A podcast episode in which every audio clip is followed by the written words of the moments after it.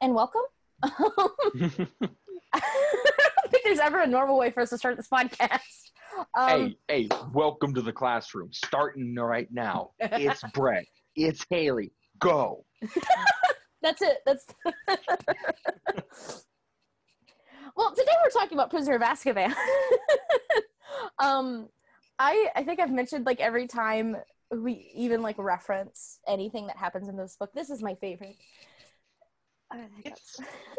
We talked about this a little bit before.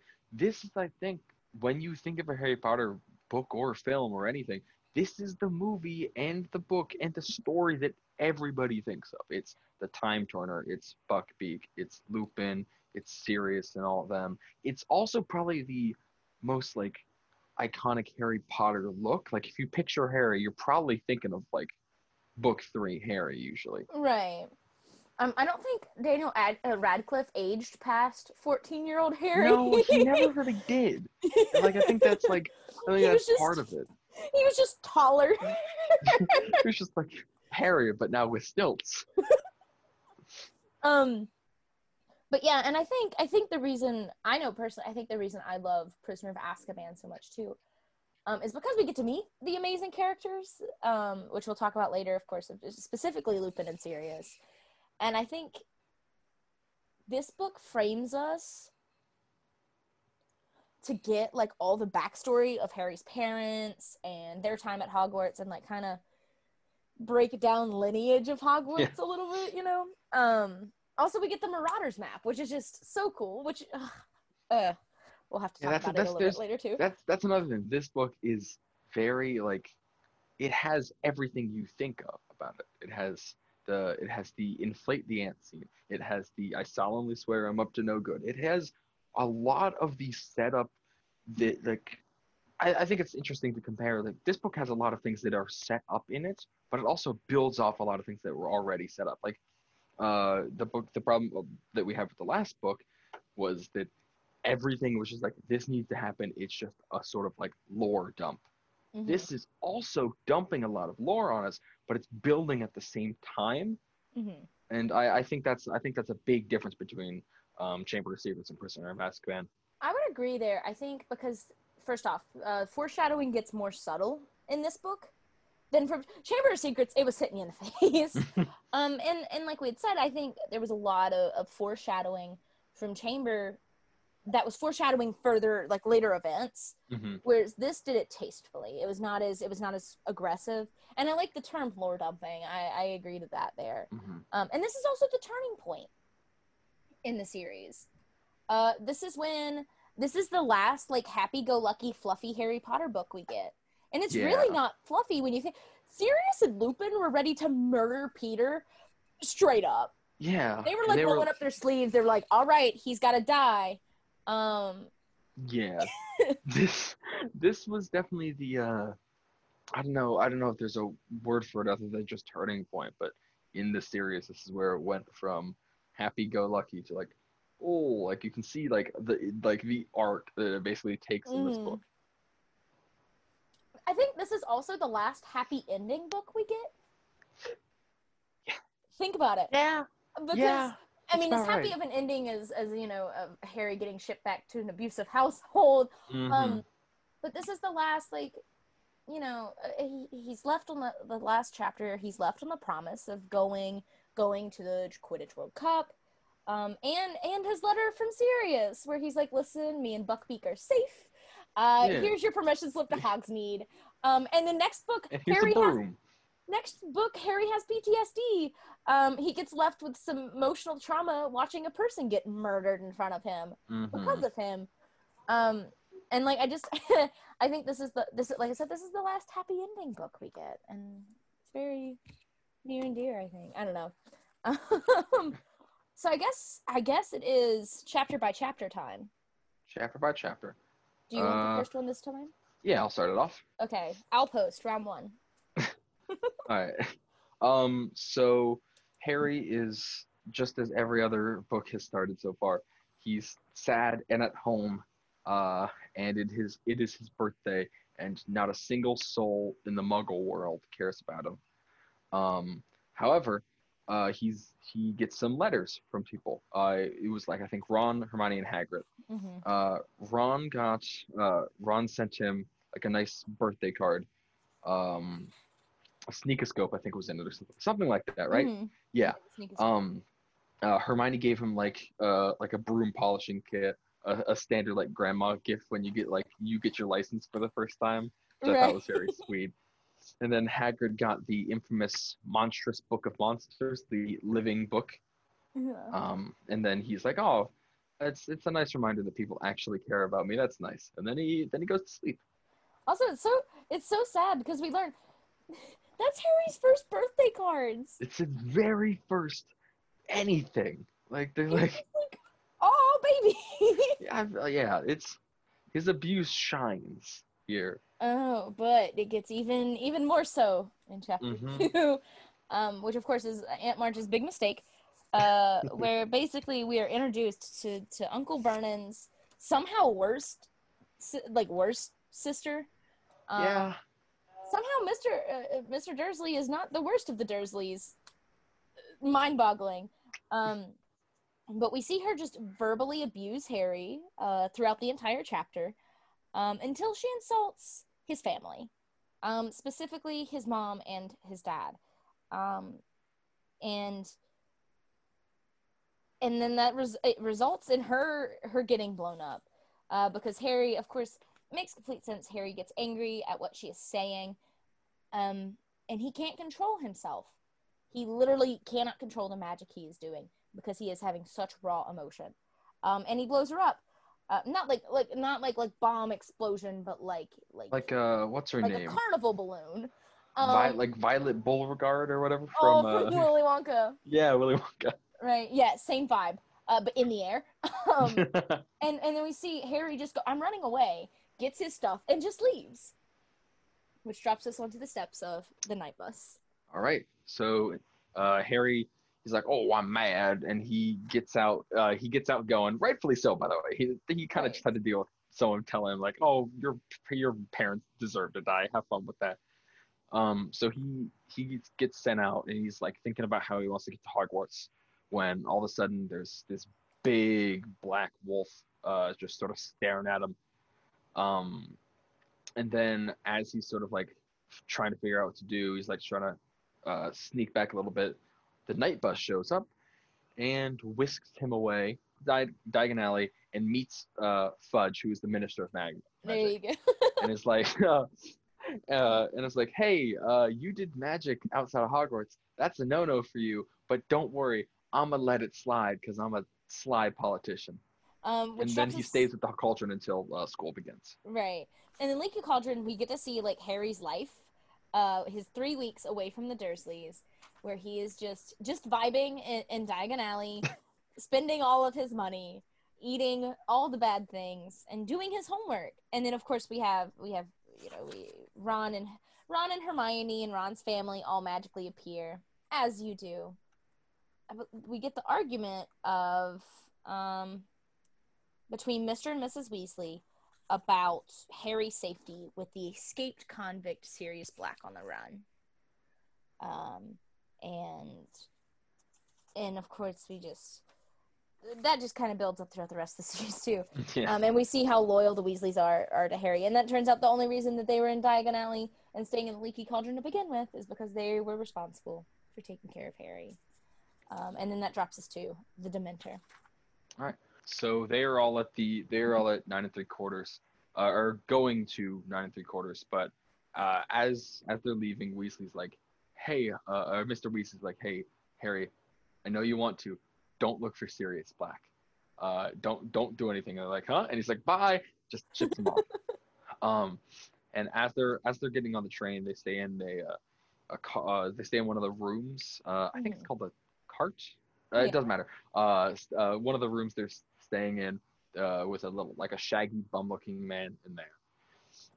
But during the ride, like to the thing, a Dementor shows up and Harry gets his literal soul sucked out of him, but saved by the bum man who is actually a professor of the dark arts, Lupin, who expecto patronums for the very first time and gives Harry some chocolate to wake himself up.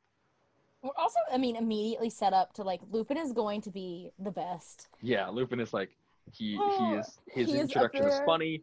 He is shown to be smart and, like, quick-witted. With Molly Weasley in my favorite character category, and I just, I love him. Except for one thing that he does later. I think we've already touched on that one. Oh, right. Which next chapter, of course, is Talon and Tea Leaves, where we are just introduced to the first round of Hogwarts classes. We learn Hermione is taking so many classes.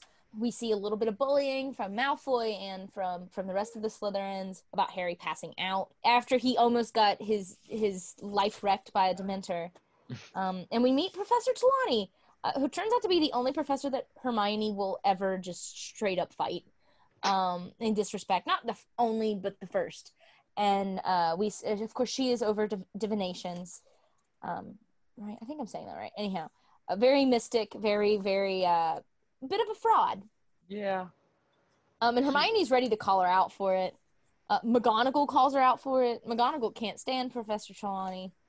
And then, of course, I think, is that the same chapter we get to see? Yes, I believe this is also the same chapter where we get Hagrid's first.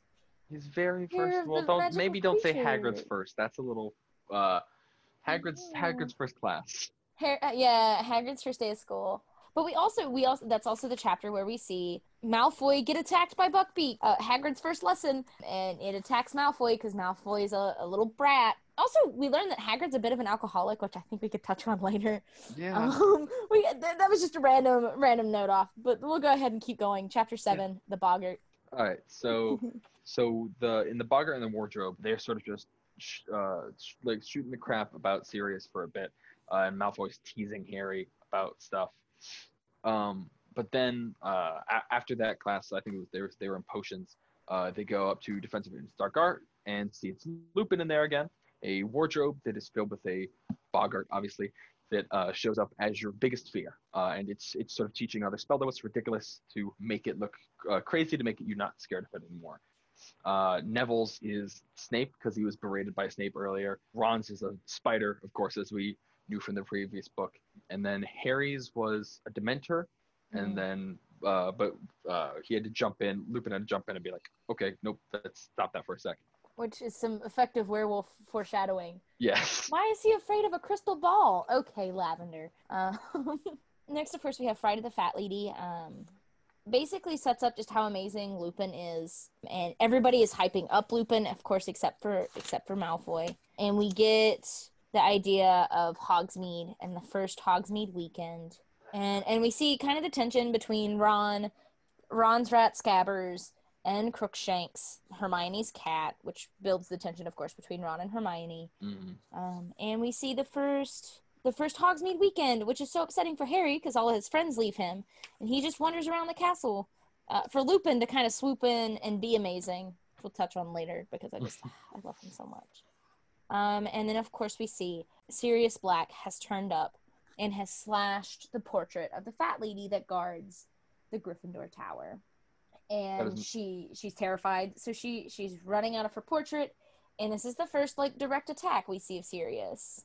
I'd also like to say that is I know most of the people listening to this will be Harry Potter fans, but that is her name. That is not like Haleigh is not taking it. Yes, I'm not being rude. She's not going at this person. I want to make sure I'm not attacking this random character. That's clear.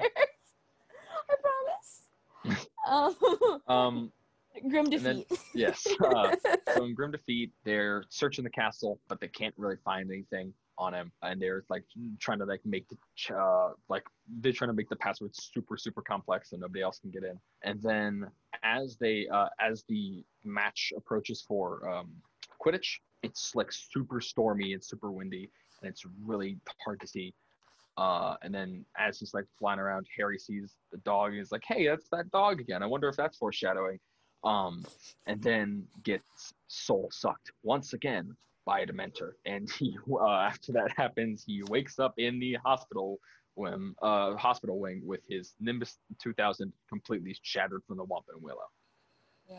So great, more great luck for Potter. Right, which sets us up for Marauder's Map, which is, of course, we get to see a little bit more interaction between Harry and Lupin, as another Hogsmeade weekend is coming up. And Harry is freaking out because he doesn't want to get attacked by Dementors again in another Quidditch match. So he goes to Professor Lupin and he's like, yo, I want to learn how to protect myself against Dementors. And Lupin's like, okay, I got you. But this isn't going to be easy. It'll start here in a little bit. And he's like, okay. And of course, Weasley. Fred and George gift Harry with the Marauder's Map. And that is when Harry overhears the Minister of Magic and a couple professors talking obnoxiously loud in Three Broomsticks in Hogsmeade about how Sirius basically betrayed the Potters, is the reason that his parents are dead, also his godfather. And then, of course, Harry's Harry, and he was like, wait, what? And he just starts brooding. We are set to the Firebolt.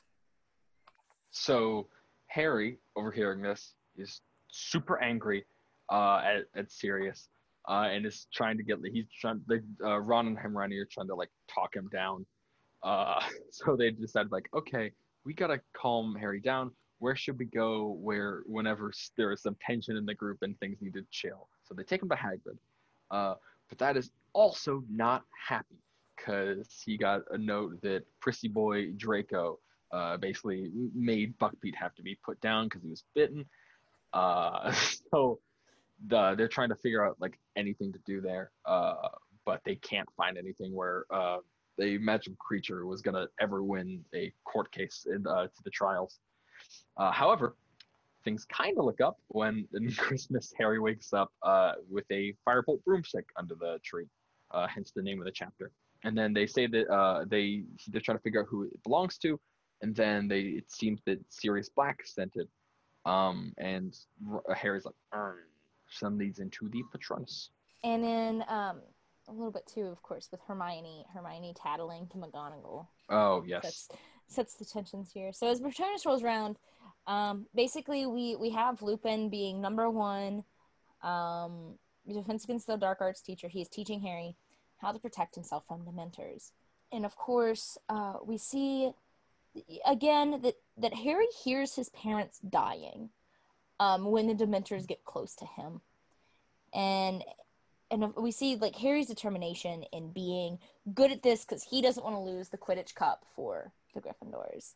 And there's this one scene in this chapter where they're Lupin and Harry are back at trying the Patronus charm again, and Lupin just Harry says, I heard my family. I heard my dad.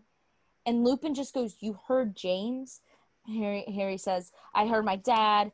That's the first time I've ever heard him. He was trying to take on Voldemort himself to give my mom a chance to run. And Lupin says, and the tag is in a strange voice, you heard James. And it just, that itself just shatters my heart. Mm-hmm. We'll talk about that in a second too. And I think that we see a little bit of making up between Ron and Hermione and Harry and Hermione, just a little bit. And then I think that's about it, because then that feeds us into Gryffindor versus Ravenclaw. Mm-hmm. So Harry's getting a little bit more comfortable on his broom now, trying to get his groove back after the last Quidditch match. He's playing against Cho Chang, who will become a lot more important later, but is basically, as of now, just a crush for young Harry. And then she's trying to chase after the snitch, but as he gets closer, he sees the three Dementors, in quotes, walking along the field, and casts a Patronus at them instantly, and then catches the snitch fairly afterwards. But then he finds out the Dementors were just some Slytherins, including Malfoy, just dressed up to try to mess with Harry. They're punished, and then they have a little bit of a celebration with the group. However, Ron is sort of claims that Sirius, later on, opened the curtains around his bed, which sends everyone into a tizzy, and has everyone sort of left in panic, which leads into Snape's grudge. Snape's grudge, of course, we see Harry sneaking off against the better wishes of everybody to Hogsmeade again.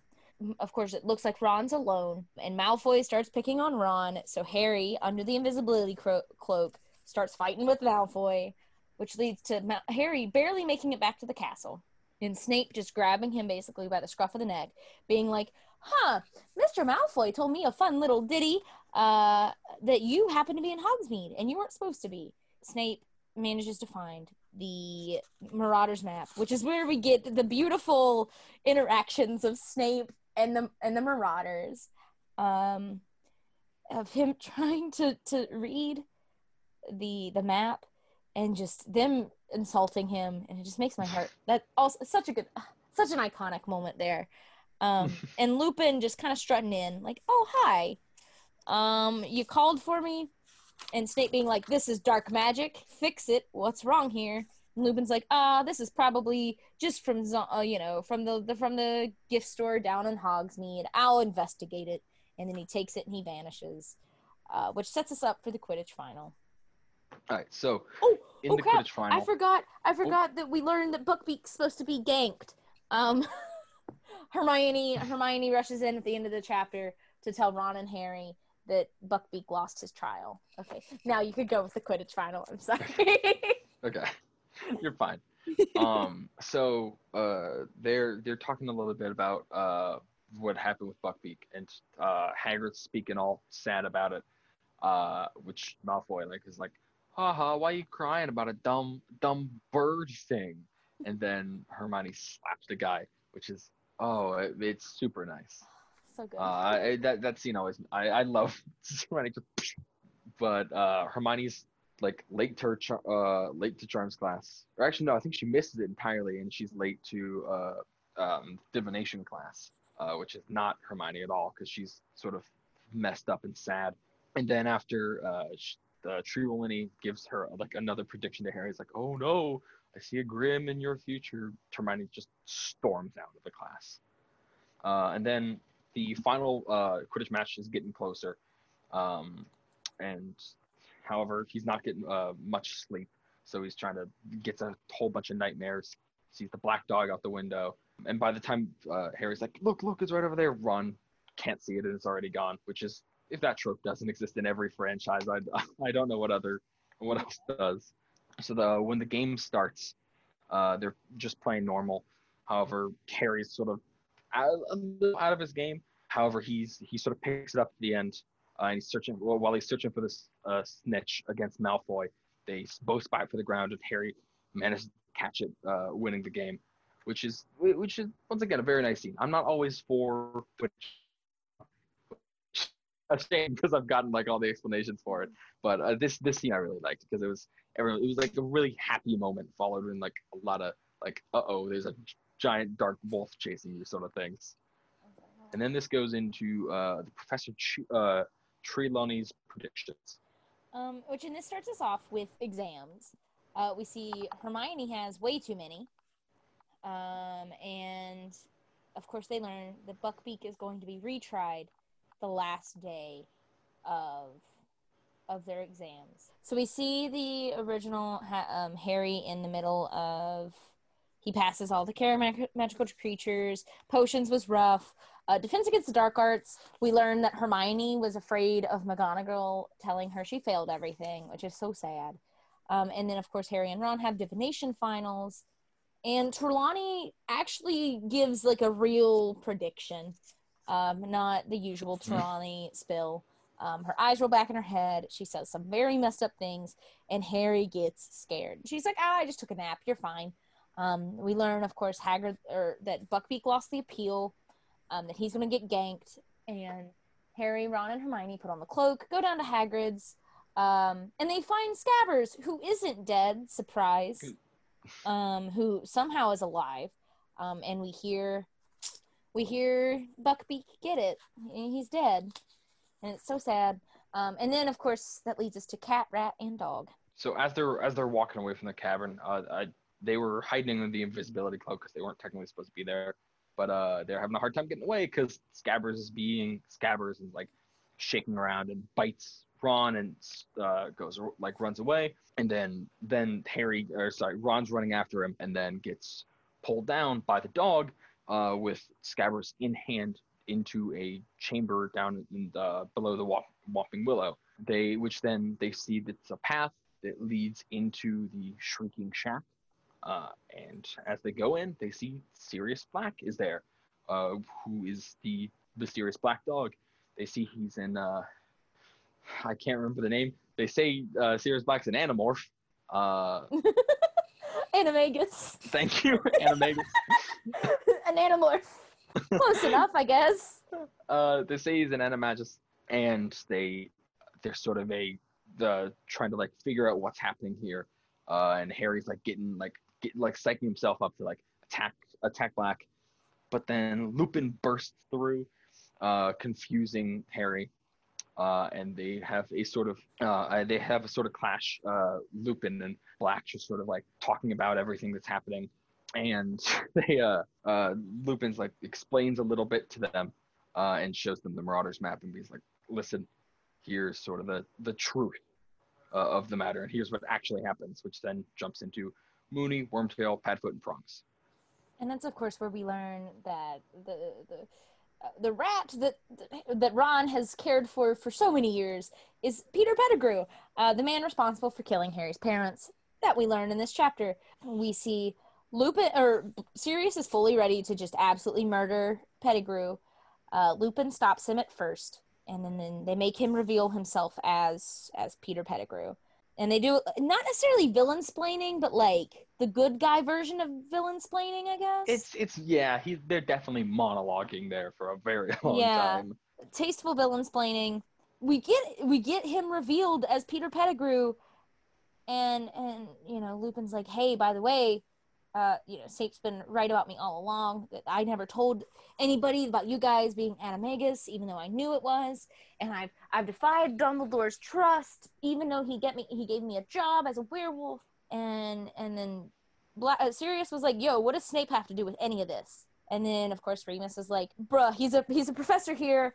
Please don't." And then we see Snape come in, and we learn the cruel joke that Sirius specifically played on Snape, that kind of left Snape indebted to James, and then, of course, Snape coming in, which leads us into the servant of Lord Voldemort. Mm-hmm. So Snape finds him because he found the discarded invisibility cloak and is threatening to kill Lupin. He ties up Lupin and is threatening to kill Black out of vengeance. However, the trio is able to disarm and knock him out, which then prompts Black to explain the rest of what happens, why Peter Pettigrew did this, how he did it, I think that it said, which I didn't really realize on the first day, that he talked to Crookshanks and was like, "Hey, Crookshanks, you good on this? You wanna come in on this?" Which I think whenever, like, the way I remember this was just that the cat didn't like the rat. Like, had some intuition, but no, they had a buddy cop team up there that we just didn't see behind the scenes. I'm just imagining Sirius in dog form and Crookshanks with like the light, like the lamp in every police movie where it's like, "We know what you did," where they're like, like blinding with the flashlight. It's like, "Hey, you and me, we aren't so different, you and I. I'm a big black dog. You're a mean old cat. We got some similarities between us."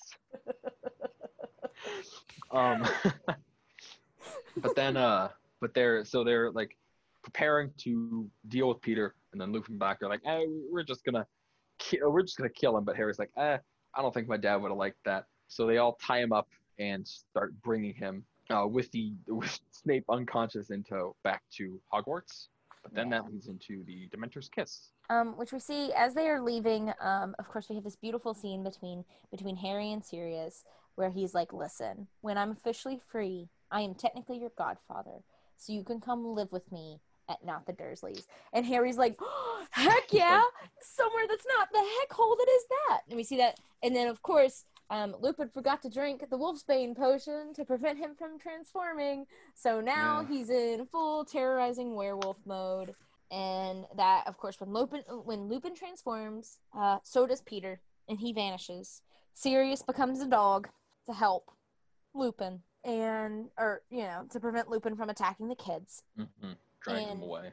And then they're running away, and they hear Sirius kind of whelp out in pain, and him muttering, and Harry and Hermione run off to try to save him. and we see the Dementors are swarming him, and Harry cannot produce the Patronus, and he's just so afraid. And then he wakes up in the hospital. Yeah, and that leads us into Hermione's secret. So, Hermione's secret is one a very what's the word? Iconic chapter that I think, once again, thinking back, I thought this was like the last half of the book instead of just like a chapter or two. Right.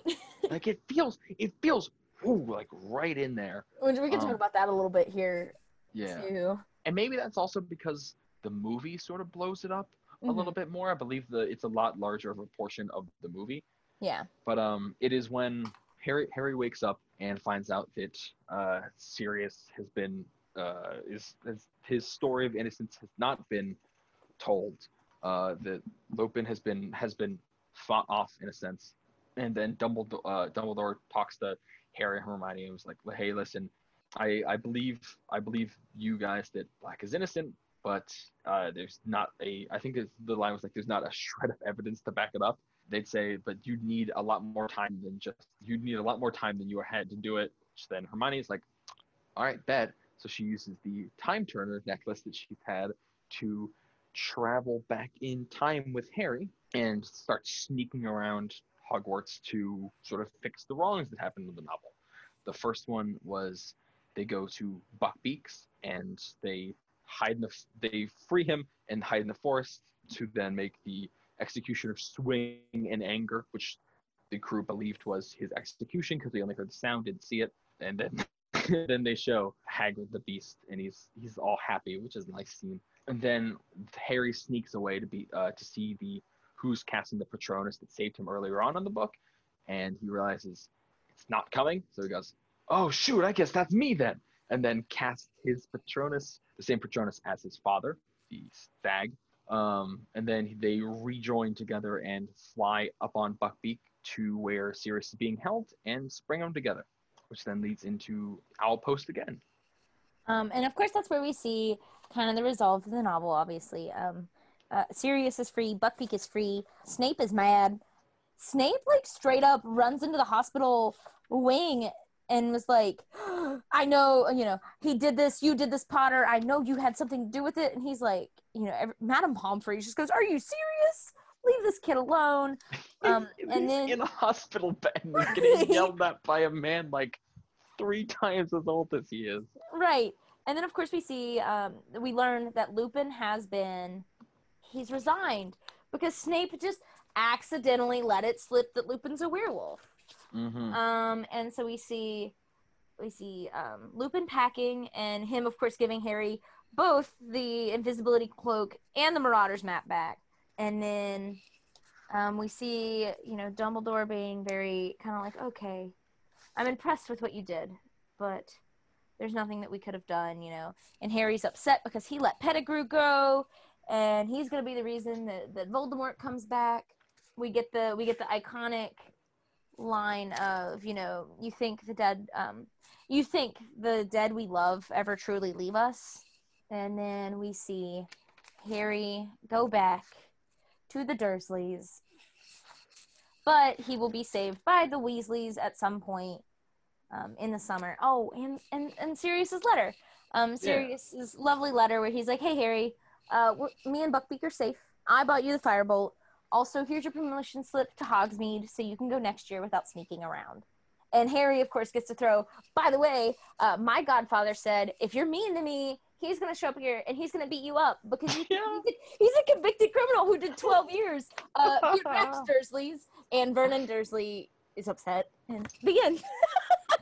Yeah, it's like a wild one. That letter, like that, I don't know. And okay, like, I do want to talk about the fact I agree with you. The last 4 chapters of the novel are so fast. It's like, it's weird because it feels. It's not like they feel like they're long. It feels like so much happens that like time, and I guess maybe that's the point, that like time distorts around me, and I go, oh, that wasn't 12 chapters? Okay. Right. Like in my mind, after Christmas, like a common thread in the Harry Potter novels is after Christmas, the world just goes a lot faster. Yeah. Which is kind of true, I guess. But also like specifically this book, the last 4 chapters happen in the same day.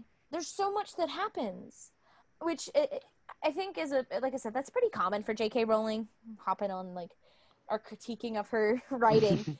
It's pretty common, I think, for her to kind of rush the ending of her novel. But however, I do think if she dwelled on it any longer, it would draw it out too much. Yeah. Also, unless you had anything else on that matter to say real quick. You're good. I had something that it's a nitpick of JK, but I also like it, is the first three books at the very least. They start out almost identical, really. Like at the very least, like the structure of it. It is Harry Potter having sad times. First day. Then suddenly the Wizarding World pops in and either makes things a lot more complicated. Usually it makes things a lot more complicated, which leads to more straight for Harry. But then once he's free of the Dursleys and fully embraces the magic, he's good to go. Yeah. And I think that out of the three that we've read so far, this is my first beginning. That's not first. This is my favorite, beginning of the novel, because the foreshadowing in it is a lot more subtle, and it also shows a little bit more of Harry's power growing, because it's supposed to be like magic's pretty hard to do, and not many people can do magic without directly using a wand or saying a spell. And Harry just gets, oh boy, he's real mad, and then like inflates his aunt to just float away. So it shows that Harry is like super powerful, and it was not someone else interfering. It was him doing something in this. And then it is also the sort of the foreshadowing of the Black Wolf just showing up. I'm like, what's that? And JK's not saying, it looks familiar. It almost looks like he could be an uncle of mine. Like it's nothing like that. Like the father, or the wolf doesn't look avuncular to him. It's just, it's a Black Wolf. What's that? And then the Night Bus.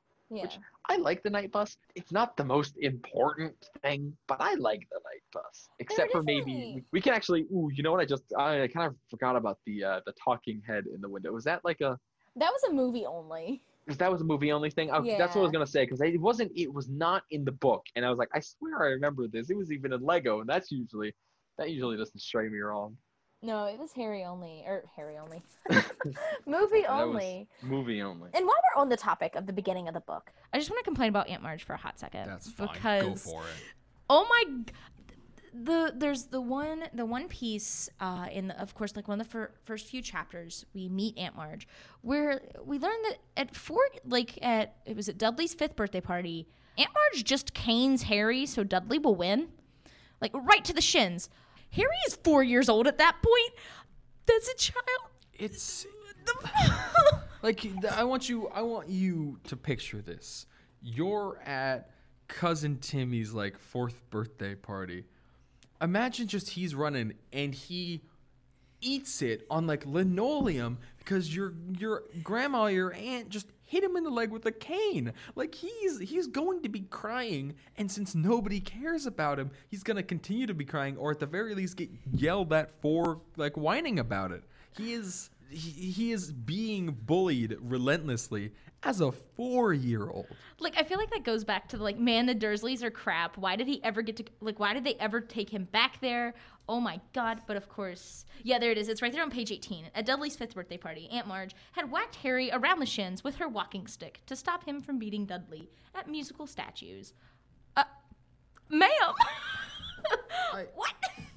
I just... Why didn't they give him to a foster family? I know we talked about this in the first one, but like any foster family, Muggle or not, would have been better. Like, oh my gosh, I know Hagrid's a bit drunk, which we'll touch on. But like, come on, give it to him at the very least. Like somebody that's not a Dursley.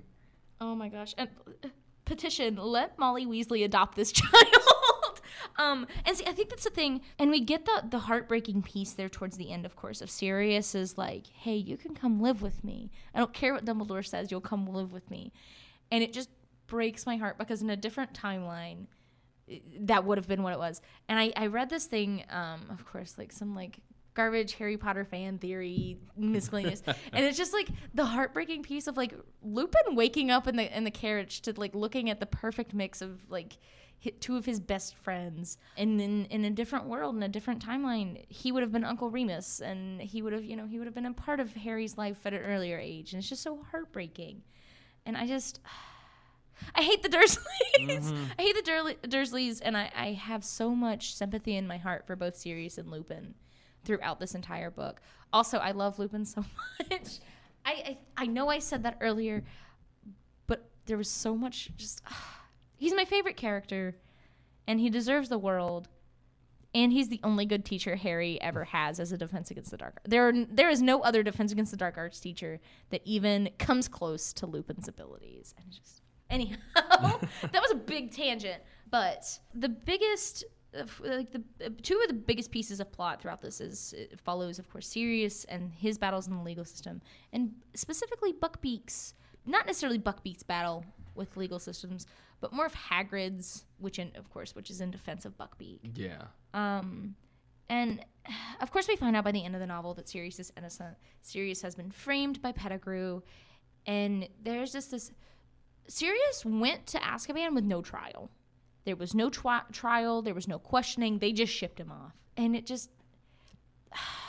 man, it just hurts me so much. That, and this is like, we're going to get like real and into now for just a hot second. Because I think that is a comment that can be made. Of course, like, you know, before you can get, you know, you have to go to trial, at least here in the U.S. But even then, there's the whole argument of like plea deals and just how, you know, they're like, hey, listen, we understand that you're innocent. However, you can't convince a jury that you're innocent. So just go ahead and take this minimal plea, because if you take it to court, you're going to get far worse than you got.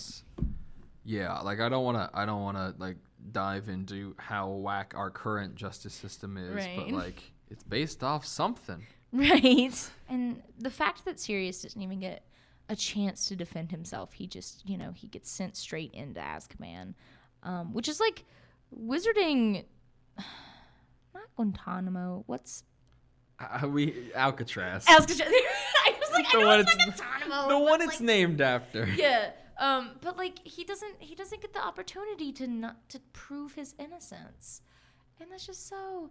And honestly, like that's another thing is you see this like internal doubt in Sirius as well.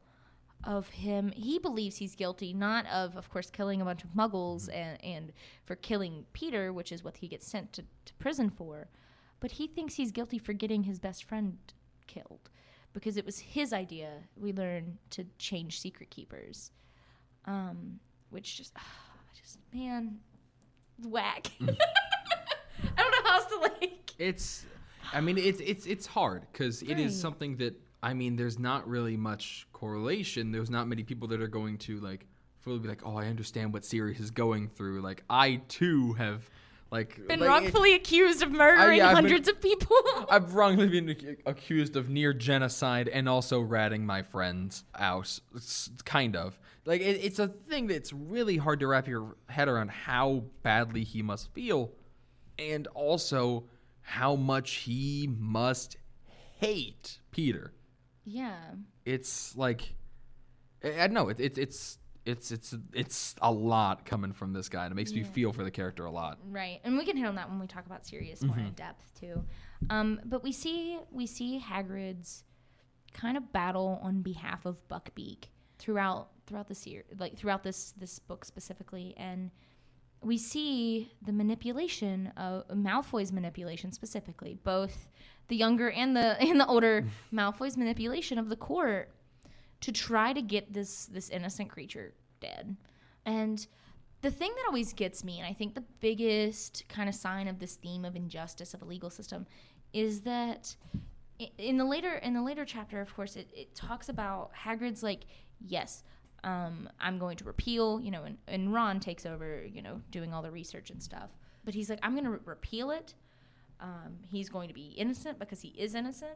And at the repeal, they show up with the executioner to the appeal, which is just so messed up.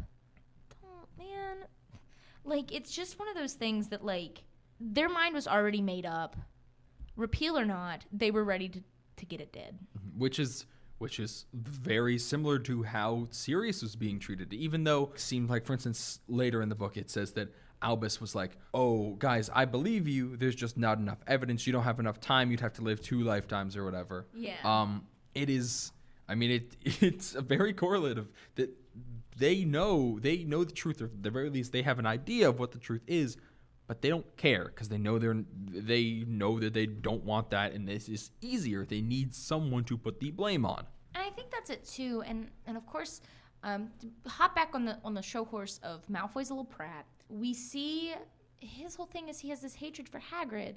And this, like, he doesn't listen to the basic instructions Hagrid gives, which causes this creature that is known to get violent if you skip steps A, B, and C and go straight for, like, step D. Yeah. Is known to get violent. Granted, yet Hagrid probably shouldn't have been teaching about the 13-year-olds about this, like, you know, magical so-and-so that's probably going to kill somebody. They signed the field trip waiver. It's fine. Don't worry about it. Sign here on the dotted lines. If you're dead, it's not our fault. But, like, we see Malfoy, like I said, Malfoy just disregards everything as he does. I mean, his immediate thing is, I'm just going to get him fired because he is not worth my time. Yeah. And in that, okay, a little bit of a tangent, but on that same note, Malfoy does the same thing to Lupin. He disregards Lupin's teaching abilities because of the state of his robes, which we learn is because werewolves are very, very, like, ostracized. It's that's a good word for it. I mean, they're very pushed out of society. Yeah, I mean, it's very hard for Lupin to get a job as a werewolf, and Malfoy just immediately going, well, his robes aren't his. He's not, like, clean and polished. It's his fault. He's poor. Therefore, if he is that poor, he could never teach me anything I need to know. Which obviously we see is completely false because it is the only education that sticks throughout the entirety of their years at Hogwarts. Mm-hmm. But anyhow, that's a little bit of a tangent. But we see just Malfoy attempting to get Hagrid fired by doing this. But his main goal, of course, is to get Buckbeak. When he realizes he can't get Hagrid fired, he realizes that he can get this beast killed. All because his dad can blackmail people and pull the strings. And we've seen that last novel, too. I mean, in Chamber of Secrets, we've seen Lucius Malfoy pulling the strings and getting everybody to be against Dumbledore because he can blackmail them. And in very much the same sense, he does that to Buckbeak. And then also... That is also, obviously, it speaks of justice systems as a whole, but we can see that even today in justice systems of how easy it is to pull strings to get exactly what you want as a person in power, specifically a man in power, specifically a white, powerful man, to get what you want in your favor. I mean, listen, it is not, once again, not to delve too much, but it is... easier than ever to let, like, the corporations make the regulations, right. Like, hold no one accountable. Well, and the Malfoys, I think we can pull that connection to the Malfoys throughout the mm-hmm. series too. They are, like, a rich and powerful family. Like we've talked about before, they introduce themselves by Malfoy first. Like, make mm-hmm. sure that is the first thing you know about them, so you do not treat them as, like, anything lower than they think that they deserve. Right. It is. They are supposed to be, like, these quote unquote, like, 1%. They are the high, in air quotes, like, family that nobody should disrespect, mm-hmm. and that's how they all treat themselves. With slowly waning as things go on and getting a little bit more lenient, at the very least, on Malfoy's and Narcissa. Is that how you pronounce the mother's name? Narcissa. Yeah. Close. Something like that. Yeah, and we'll see a little bit of specifically Draco's character growth as we get further in the series. And if you count the cursed child as canon. No, we don't. Hypothetically, then cursed what? What'd you say? Hypothetically, we see, like, the big change in Draco's character there, mm-hmm. where he is just more of a tolerable human, to say the least. But at this point, I don't know. You just. Is this book, too, like I said, is when you see the big strings being pulled by Lucius Malfoy with no check. Mm-hmm. There is no power check for this man. The closest dose of power check he has received is Dumbledore being able to be headmaster and a nice, clean punch to the face by Arthur Weasley, mm-hmm. Both in last book. And hopping back to the Sirius's struggle with the legal systems, we see Snape doing a very similar thing to what Lucius kind of does, which is Snape is manipulating the situation. Of course, post them coming out from underneath the Weeping Willow mm-hmm. or Whomping Willow, and Lupin turning and all that. Where Snape is kind of aware of the fact that Peter Pettigrew is a thing. He just, I think even if he does know, I'm not sure if he is, but even if he does know, he is kind of blinded by the revenge. Oh my gosh, I just had this epiphany. Oh my, Snape knew Pettigrew was the mole. Think about, Snape would have had to have known. Because Snape was Dumbledore's spy. Oh. And he was like right-hand man. You're right. Man knew Peter Pettigrew was guilty. He should have. And still was like, I'm going to hold this. Okay, first off, Snape is gross. Which, real quick, something that like I said earlier, this just came up to me. Snape's the same age as like the rest of the group. Yeah.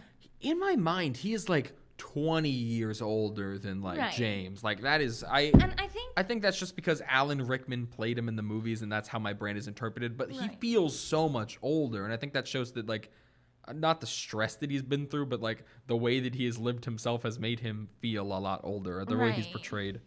And I think which this also goes into the movies affecting the perception as well. And then I'll get back on the Snape and Sirius thing.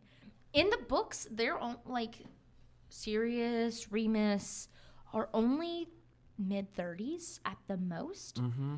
James and Lily had Harry at 21 years old. So add, 13 years on that? Yeah, mm-hmm. They're 33, right? I did math, right? Yeah, they're like mid-30s. And, of course, in the movie, they are minimum 40 years old. Mm-hmm. And that's because, of course, I mean, we know that Alan Rickman was cast as Snape, and then they aged them accordingly to keep Alan Rickman, who is the perfect Snape. Oh my gosh, amazing actor. But I think that's where the movies have that influence on us, is we forget how young they are. Mm-hmm. Like, I mean, 30 is relatively young, especially compared to the rest of the characters in the series. McGonagall's significantly older. Mm-hmm. Dumbledore is old as dirt. Yeah. Even like when we get into like Slughorn and Umbridge and characters like they're older. Mm-hmm. Other than the main characters, everyone is significantly up there. Yeah, and I think even Hagrid. Yes, and he's minimum 60? Yeah, because he went to school with Riddle. 50 years ago too. So it'd be like one of those things that like. Snape, despite being 30 years, also this kind of makes a different comment too. Snape, despite the fact he is 30-some years old, he is still holding on to these schoolboy grudges he has against Sirius and against Lupin specifically. We see, oh my gosh, Snape teaching on werewolves because he's mad because Lupin was friends with Sirius and James, and mm-hmm. Sirius and James bullied him. And grow up, man. I don't know what to tell you. Also, you shouldn't be bullying children because you didn't like their parents. I mean, it is why he made a good spy. It's most likely why he was chosen by Dumbledore. I mean, you need somebody who is going to look like a disgruntled person that would join a guy who calls himself the Dark Lord. Like, no well-adjusted person is going to join Voldemort's army. He was the best choice that Dumbledore had, while also knowing that he would still stay loyal. I would say, and that's it.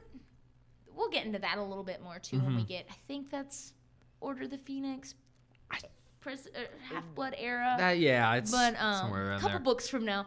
But we see that the only reason Snape stays remotely loyal to Dumbledore is because of Lily, mm-hmm. Which is that's a whole different. And of course, we learned that the reason Snape hates specifically Sirius so much is because of this near-death attempt. Sirius, being a punk little 15-year-old, tried to lure Snape down into the down to the Whomping Willow while Lupin was in werewolf form. Just to get him not killed, obviously, but to scare him away from everything. Mm-hmm. Which is why we learned, of course, that Snape is indebted to James, but he kind of got over that, I guess, because he saved Harry that one time. I have to remember that this isn't video recorded, so my little head nods and is not conveyed efficiently. But we see Snape there at the end. Not the end, but before the Time Turner stuff begins, mm-hmm. where he is talking to Fudge, and is Yes, I watched Sirius Black almost murder the boy, and they were imperious, and he had them under his control. Mm-hmm. And then Harry's like, "No, you're wrong." And then of course, Snape's like, "Shut up, boy," that kind of you were imperious. How would you know? And Snape keeps this hatred to where he reveals to everybody Lupin's lifelong secret. He's so upset because he loses his Order of Merlin that he just goes and ruins poor Lupin's life. Mm-hmm. Granted, you can't keep a DA professor along for too long, But it just... Snape's manipulation of the whole situation makes it 10 times worse. Because if Snape hadn't been Snape, we probably would have been able to have Harry convince Cornelius Fudge that Sirius wasn't the problem. Mm-hmm. Granted, that goes back into the whole everybody needing a scapegoat for things. But at the same time, I think Harry has enough influence with his fame and with his name that I think he probably would have been able to convince Cornelius Fudge of Sirius's innocence. Mm-hmm. But Snape running his mouth and being a brat ruined that. Mm-hmm. This is also a Snape hate account. Come, if you are Snape sympathizer, leave. I don't care. Snape. Redemption arc, my ass. No. Snape, Umbridge, and Grandpa Joe from Charlie and the Chocolate Factory are on equal levels in my mind. They. What did Grandpa Joe ever do? Tangent. Grandpa Joe. That man was bedridden so much he was like, I can't work, my legs don't work. And then Charlie's like, I got a golden ticket. And he springs from his feet and starts dancing. This man could dance this whole time, but wasn't working for this very poor family? Screw Grandpa Joe. He's up there with Umbridge. This is a Grandpa Joe hate account. This is a Grandpa Joe hate account. Only villain that I will accept a redemption arc for is Draco Malfoy, because he is a child. And also, you can see the gears turning throughout the books. This is probably the worst he is. Yeah. Is this the worst he is? Well, he does a lot of schoolboy BS to Ron. But this is the most entitled prick sort of Malfoy, I think. Absolutely. And I think from here it only gets better. Now, here is something that I thought of that. I'm not sure if we have enough to dive into right now. Go for it. There's obviously the trend that no DADA professor is staying. Is there a reason to that? Is there more meaning behind that? I don't think we have enough at this point. At this point in the series, no, because Dumbledore explains it last book. Remember, he does the whole explaining with, Voldemort originally wanted this whole. He wanted the DADA position, and Dumbledore told him, get out. Mm-hmm. I don't care. And then that's when he cursed it, and they haven't been able to keep a professor since. Mm-hmm. And we learn, so of course, he hires Quill. He hires Lockhart. He forces Lupin. Dumbledore pulls some strings and gets Lupin the job. Mm-hmm. Lupin is so desperate for work, he's okay. He's like, whatever, okay. Moody becomes a professor only by Dumbledore's force. Mm-hmm. He owed him a favor. Umbridge is the Ministry of Magic's kind of mole. Mm-hmm. And then Snape is that's a whole different. Yeah. But Slughorn only comes on as a potions master on a favor to Dumbledore. Yeah. And that seems to be the theme because at this point it has been. 15, 20 years of them unable to keep a professor on staff more than a year. Lupin is the last... First off, Lupin, like we said earlier, Lupin is the only decent professor they ever get for DADA. Mm-hmm. Hot take Snape isn't the worst when he's as DADA professor. He's a douchebag for many of reasons. Man knows his dark arts, obviously. Yeah. I honestly... Mad-Eye Moody is a big gap in my mind. I can't remember. It's a big gap in Moody's mind too. I can't remember. I can't remember when Moody began and when Barty Crouch took over. I don't know if it was. It's never clarified, and we'll dive into that a little bit more next week because I don't think there is a clear divide in that. I didn't mean to bring that complete tangent, right? But I just wonder if if like JK had a point to that more than just like, oh, it's cursed, if it's supposed to be symbolism for anything. I don't think so, but it feels a little strange to like all of them leave and she only explains it with, oh, it's cursed at the very end. I don't know. I think it's just food for thought that we can think up as we go on. I think it's a good little chunk to keep in the mind as we keep going. So I think we can move from Snape to a different gross politician, or a gross person to a gross politician, which we'll dive into Fudge. Oh, that gross politician. Sure. Like you're like, ooh, which one? So Fudge, of course, runs throughout the series as this very stereotypical politician. He is the kind of person who only cares about image, image of the ministry, image of the wizarding world. He doesn't care who he hurts on the way. Yeah. We see, of course, he's the one that kind of helps get Dumbledore yeeted, right? Yeah. Because Malfoy's pulling some strings, and Fudge just wants it to... Fudge is the one who is responsible for putting Hagrid in Azkaban in book 2, because he thinks, oh, well, this is a good scapegoat. And we see that in this book with specifically... Sirius. He gets scapegoated to and fro for this one, and even in like almost direct wording that is like, it's going to look really bad that this guy got out. He's not caring about... because we know that he is innocent. However, in his mind, he is a mass murderer. He's not caring about the people that would be affected by the release of a mass murderer. He is concerned. Oh gosh, the paperwork. Ay. Like it's because to think that Fudge had to take a big step to get this very publicized, even in the Muggle world. But if he didn't do that, if Black escaped and they didn't do anything about it, that would reflect poorly on him. And Fudge does a lot of saving his own. Fudge only cares about keeping his job and keeping in public favor. And we'll see that a whole lot more after next week. Specifically going into the Order of the Phoenix is when we definitely see a lot of that from Fudge. But we see Fudge's like readiness, I guess you could say, to just give Snape this big title. So it's the scene right there at the beginning of chapter 21.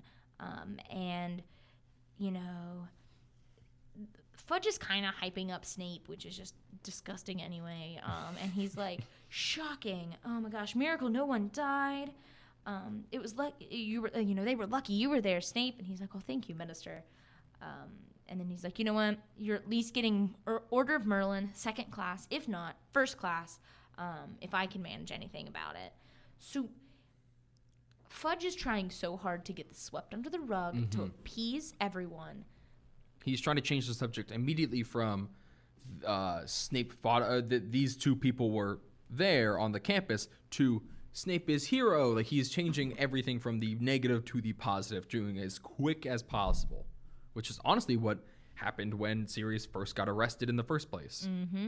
And it just Fudge is disgusting. And we see a little bit more of that, too, in how he interacts with Harry. Of course, earlier in the book, we see Harry running away from home, and we see just Fudge's, like, he's concerned that Harry is on the run. Not because this is a child who has ran away from home. He may be in danger. He is technically the chosen one. Oh, my gosh. No, he's afraid that Sirius Black is going to murder Harry Potter, and then that's going to be a whole thing that he's going to have to deal with. It's a press nightmare. Can you believe it? And that's totally, oh, my gosh, that's so messed up. Poor Harry just gets neglected by every adult in his life, with the exception of Lupin. And then Sirius and Hagrid. They're a choice few. There is a very select few people. Because, we'll get into, Dumbledore exploiting Harry, basically. You know what's weird? It's every character that is, covered in hair. It is Hagrid with his huge beard, and it is the two characters that turn into dogs. I don't think that's a correlation, but we'll take it. It's weird, though, that it happened 3 times, right? The 3 people who respect Harry as a human, as an adult, are 3 people covered in hair. Beards are dogs. Only people that respect Harry Potter's humanity, I guess. There we go. I got the beard. You must. Whoa. Hold the hell up. I don't like what you're applying, and I will physically fight.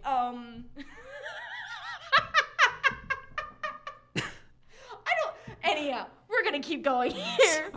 And that fuels in pretty well from Fudge's inability to be a decent human and decently interact with Harry, to the people that are loyal to Harry, of course. And like we said, we have Lupin and Sirius and Hagrid, all three of which the trio express heavy, heavy loyalty to.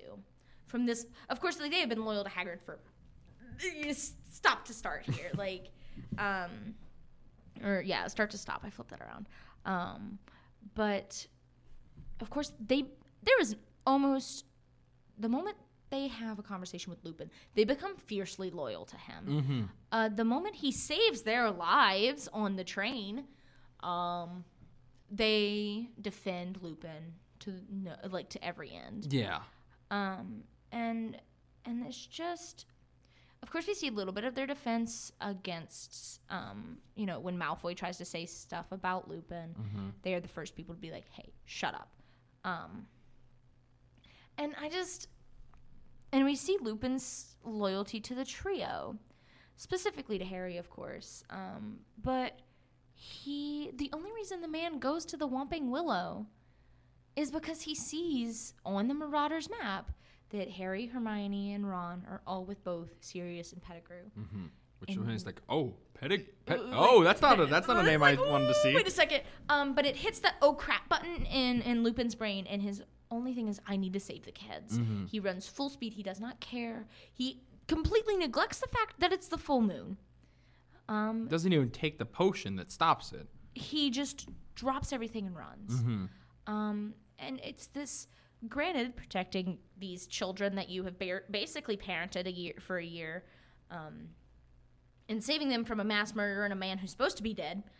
But it's also just like his need to protect them in general, and this like harsh loyalty he has to them. And of course we see Harry's loyalty to him after Snape's crap storm of, telling everybody about Lupin's secret and stuff. We see that, and then we see, of course, Harry doesn't bat an eye when Dumbledore says that Lupin has resigned. Mm-hmm. Harry runs full speed to Lupin and is like, just stay, you're the best teacher we have, you're a good person, please stay. He's like, well, I can't, there's no way I can. This is putting way too much stress on Dumbledore. And that's another person Lupin has a very high loyalty to, is Dumbledore. Mm-hmm. Dumbledore is the reason he got into Hogwarts. Dumbledore is the reason the man got a job. Dumbledore is the reason Lupin survived, mm-hmm. really. And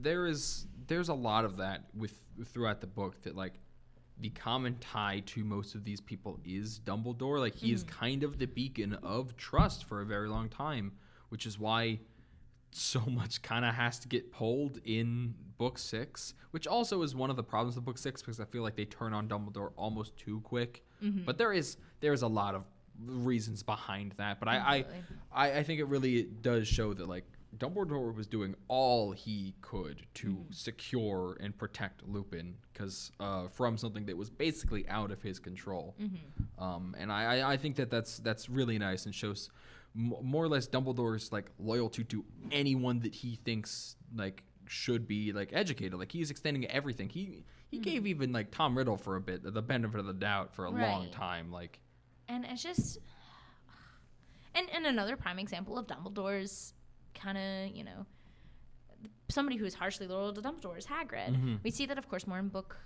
two, but we see that here too. Dumbledore, Dumbledore has this loyalty to Hagrid. He, he doesn't fire him after the whole Buckbeak thing. And Hagrid has this loyalty to Dumbledore for the same reason. And of course, we see the trio's loyalty to Hagrid as mm-hmm. well. They sneak out of the castle to be with Hagrid when Buckbeak gets got, mm-hmm. basically. And we see they don't care that they're off, you know, that they're out of school grounds. They don't care that they'll get in trouble. They just need to be with the person they love mm-hmm. in this horrible time. And we see Hermione working herself to death to defend Hagrid and Buckbeak. And then we see Ron pick up the slack when Hermione has to stop.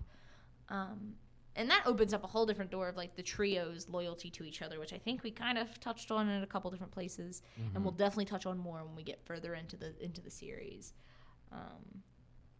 Yeah, there's so much loyalty in this book, which is yeah. For as much as the Harry Potter community craps on Hufflepuffs, there is so much loyalty that keeps these books together. They can physically fight. Like, let's go. Because we see, of course, Sirius's loyalty to Harry, and then Harry's eventual loyalty to Sirius, mm-hmm. of course. When he finds out he didn't kill his parents, as you do. Just one little side note: there's mm-hmm. a lot of sus there. I understand that they get the big reveal of, like, Pettigrew's alive and all that good jazz, but Harry immediately is like, "Okay, Sirius, I believe you. Let's live together." I feel like if you think this man has murdered your parents. There's a couple more minutes of maybe just, okay, maybe we need to take a pause. I feel like the whole Shrieking Shack scene was like enough processing, because he kind of went through, like, sensory overload in that track, along with I think everyone who's ever seen the movie. Yeah. Like, I think when you think about that, it's kind of like a lot of just yelling noise in the background. Like, it's I think he went through enough in that scene. He's like, okay, just someone tell me what to think, and that's what I'll stick with, okay? Just please. Much like the actual ending of the book where everything is rushed, all of Harry's poor Harry's thoughts are just rushed into mm-hmm. one, like, 30-minute interaction of just like, what? Everything he's ever known has been... not ever known, but, like, everything he's been given in this book has been shattered and just busted all to hell, and Harry's just sitting there in the corner like, wait, what? I think Lego Harry Potter does a great rendition of this one, because I'm pretty sure, like, it's just like a food fight in that cabin, and then Harry gets, like, his Lego head slapped around, and then he's like, good after that. Like, the only real adaptation that we accept in this house, they are Star Kid, Harry Potter musicals, and the Lego Harry Potter movies. Anyhow, and with of course Sirius's loyalty, we look at the relationship between Sirius and Lupin. Both thought the other was the mole. Mm-hmm. Of course, Lupin thought Sirius was the reason his best friends were dead. All of them, Pettigrew included, which was valid. Like, he had a complete reason to. Yeah. We learn later on, of course, that Lupin is off on a mission when all of this goes down. Mm-hmm. Man did not get to say final words to any of his friends. He learns. I'm going to talk about somebody learning a lot of crap real fast. In the span of, like, away from home, Lupin learns James and Lily are dead. Voldemort is gone, and then the only two friends he has left, Sirius and Peter. Sirius has killed Peter and a whole bunch of Muggles, and it turns out Sirius was the mole. The man is now on his own, and I just feel so heartbroken for Lupin most of the series too, and that's it. However, upon seeing Pettigrew on the map and going, of course, he, like you said, he goes more to, like, protect Harry. But we also see Lupin wanting an explanation. Mm-hmm. He doesn't bat an eye to believe Sirius. After seeing Pettigrew alive, he's like, okay, there's something here I don't know. Yeah, I don't think he ever gave up hope for Sirius. I think that just at the time, there wasn't anything. Like, just like Dumbledore said, there wasn't any evidence other than Peter was the only missing link. And as soon as he showed up, Lupin was like, okay, listen, if you're going to say that you're innocent, I'm believing you, because screw this rat. Like, literally and metaphorically. And then, of course, we see the scene between the two of them where they both do, like, a really quick apology mm-hmm. To each other. because Sirius assumed that Remus was the mole. Mm-hmm. There at the beginning, you know, before. Yeah. That's the reason he has Peter be the secret keeper instead of him, because he was afraid that his friendship with Remus would be an obvious... Obviously, I mean, like Sirius was closest to James's too as well. So but Sirius, James was not really an option for the mole. Well, right, but you see, you know, Sirius was obviously not afraid of being the secret keeper. He was afraid of somebody taking, of knowing that it was him mm-hmm. and torturing him to get that information, and that they would be able to get it out of him. So he's like, hey, nobody would suspect it's Peter. You know who really wouldn't suspect that mole Lupin, mm-hmm. and I think that's an important thing to remember, and I think that's where the kind of Marauder's Map comes in, and it shows these four boys were best friends. James, Remus, Sirius, and Peter. The four of them were inseparable in their entire time of Hogwarts. But in the time, and I think it talks about how it shows how in wartime you never know who to trust. Mm-hmm. And we see that in the apology between Sirius and Remus, where he's like, I'm so sorry, I thought you were the mole. And then Remus is like, I'm sorry, I thought you killed James. And then we also see a little bit, hopping into that a little deeper, we see their loyalty, their combined loyalty to Harry come out when they're ready to murder Peter Pettigrew. Mm-hmm, mm-hmm. Honestly, they should have. The series would have been a lot different if they just... but when Harry stands up and goes, don't kill him. And they're like, don't you understand? He's the reason you have no parents. Mm-hmm. He's like, yeah, but I don't think my parents would want you to be murderers. I did see this. This is another, like, we're going to get fan theory for a hot second. Okay. I fully believe James Potter would have been A-okay with his two friends killing Peter. I will hesitantly agree. Because, so hear me out. If Peter was the reason, you know, of course that he did. Yeah. But if like something could happen there and Peter ratted them, but they didn't die. I don't think James would have batted an eye. Get him gone. He's the reason he put my kid and my wife in danger. Yeah, that's not really what I was. That makes more sense because like I don't think without. If it was just James that would die, he probably wouldn't want him dead. But because Harry nearly died, and his wife did die. That's probably like, okay, come on, like get him gone. Get out of here. However, when Harry, I have this personally. I think that when Harry stands up and says, "Don't kill them," they do not see James in that moment. They are seeing Lily, mm-hmm. Who we've known to be far more we'll learn, of course, later in the series too, to be far more compassionate than the four boys, and. I think that in that moment, it's not that James wouldn't be... They're not seeing James telling them not to be a murderer. They're hearing Lily telling them mm-hmm. it's not worth killing him. It's not worth you guys going to prison for killing this man when you can get your name cleared. You can, you know, all this. Just logic through it for a second. Mm-hmm. And I just... Yet again, it's just heartbreaking, man. And talking on loyalty still, too, we see how Pettigrew manipulates their loyalties to him, their loyalties to each other, and then how his loyalty to whoever is the highest bidder come in. Mm-hmm.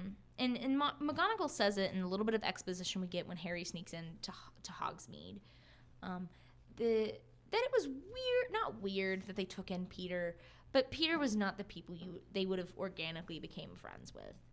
Because you had James and Sirius, who were both good-looking and good athletes, and the jocks, and you had Lupin, who made sense to tag with them because he was funny, he was smart, and he could keep up with them just as well. Mm-hmm. And then you had Peter, who was this frumpy little dorky-looking boy who was developmentally slow.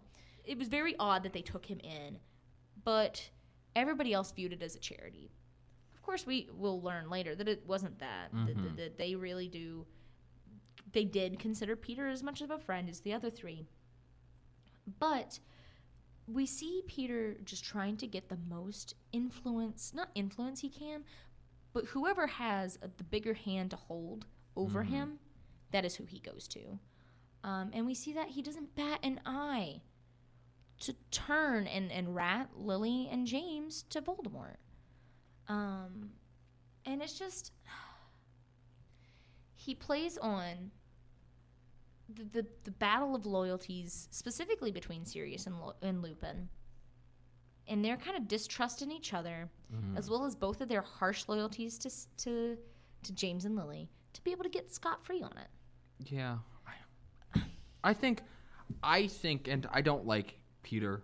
No. This is also a Peter Pettigrew hate account. But I will say, I don't think it was like on a dime. I do think there was manipulation by Voldemort. Oh, absolutely. And I don't think that without that he would have just straight up joined.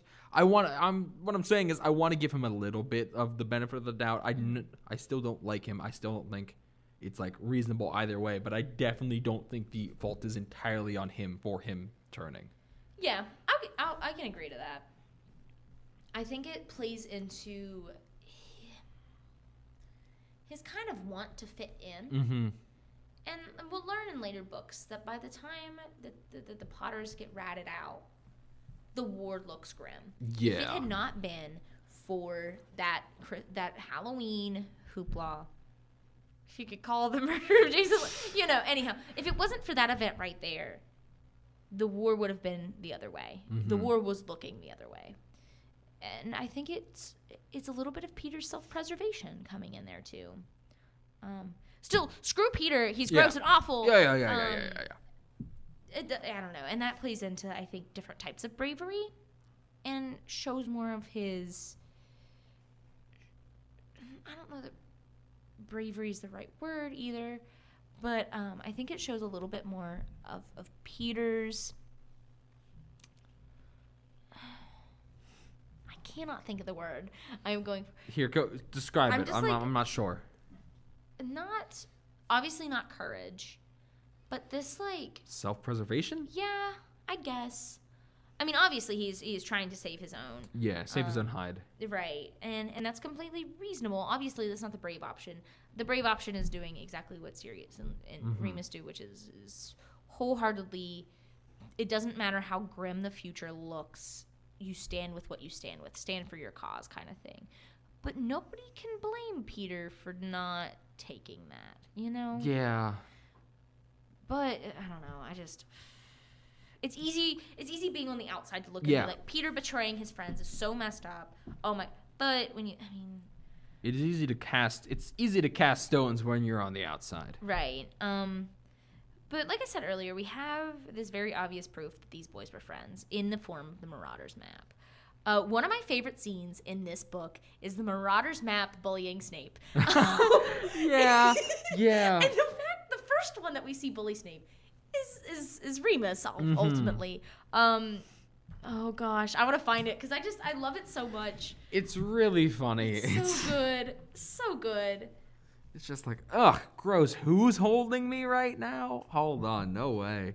Oh, my God. It's right here. Mr. Mooney presents his compliments to Professor Snape and begs him to keep his abnormally large nose out of other people's business. Mr. Prongs agrees with Mr. Mooney and would like to add that Professor Snape is an ugly git. Oh, my God. Mr. Padfoot would also like to register his astonishment that an idiot like that could become a professor. Mr. Wormtail bids Professor Snape a good day and advises him to wash his hair. That slime ball. It's so... It's like... Granted, they were probably in their, like, sixth... They were probably, like, 16, 17 writing this. Yeah. First off, that is right up an alley for, like, some high school punk. But it's so good. But also... Maybe he should try conditioner. Maybe some tea tree and mint or something. Like... Anything, really. Even some leave-in. Like, come on, buddy. Like, you'll figure it out. But I think that is such a prime example of the friendship between all the Marauders. Because it's easy to forget that Peter was one of their best friends, too. And it just... as much as I hate J.K. Rowling, as much as I refuse to give her any more money, also, as much as I refuse to acknowledge Cursed Child as a thing, I would kill for a Marauder spinoff. It would be nice. Listen, I'm just saying, somebody else, you want to take a crack at it? I'd at this point, if we had, like, people have joked about, like, oh, J.K., she didn't write Harry Potter. Like, right, Star Kid wrote it. Yeah. If we have somebody else step in, I would be willing to, like, read that book. Absolutely. It's, to be fair, I think a lot of the magic would not be there. You'd have to write it very specifically to get the same magic out of a Marauder spinoff that you would from Harry Potter. Mm-hmm. I think that just because a lot of it, like, as we were reading, for instance, I remember Chamber of Secrets being a lot better. Right. There is a lot that is sort of layered in nostalgia, and I think it would be really hard to make a good Marauder spinoff if you were, as long as, let me rephrase. I think it would be really hard to do a Marauder spinoff that is not very fan servicey. Right. But yeah, tangent. Yeah. Anyhow, and the Marauder's Map also sets up that, specifically the scene I just read, mm-hmm. sets up the Lupin versus Snape kind of headspace that is throughout the series. Yeah, yeah. Or throughout this book specifically. So we learn, of course, one of the first lessons with Professor Lupin is when Snape is bullying Neville mm-hmm. in his class. In Lupin's class, Snape is bullying Neville about, you know, how he's bad at being a wizard and all this, and Lupin just goes, "That's not my opinion. You have no, you know." He doesn't openly say, "No, go to hell, Snape." Yeah. But he's very much like, "I can form my own opinions. Mm-hmm. I think Mr. Longbottom is very capable," and that is the. Of course, Snape has his whole grudge from his schoolboy years, even though it's been over, at this point, almost 20 years. Like, yeah. Get over it. But we see the beginning of the rivalry that the students can see is when Lupin is like, "Neville, what's your fear?" And he says, "Snape." Mm-hmm. And Lupin's like, "Cool. Imagine your grandma's clothes on Snape." And then that becomes the gag that runs through Hogwarts, and Snape is so mad about it. We see Snape. Granted, Snape does far more destructive things to Lupin than Lupin does to him. That's true. However, I will say, much like the Marauder's Map prank, the idea of he's just like, okay, this kid's obviously scared of Snape. Maybe today's the time to use the Boggart. Come on. Like, hey, maybe I can bring that old chestnut out real quick. And I just, also I'm trying to ignore I love Professor Lupin so much. Mm-hmm. Remus Lupin is one of my favorite characters. I have said that at least 6 times.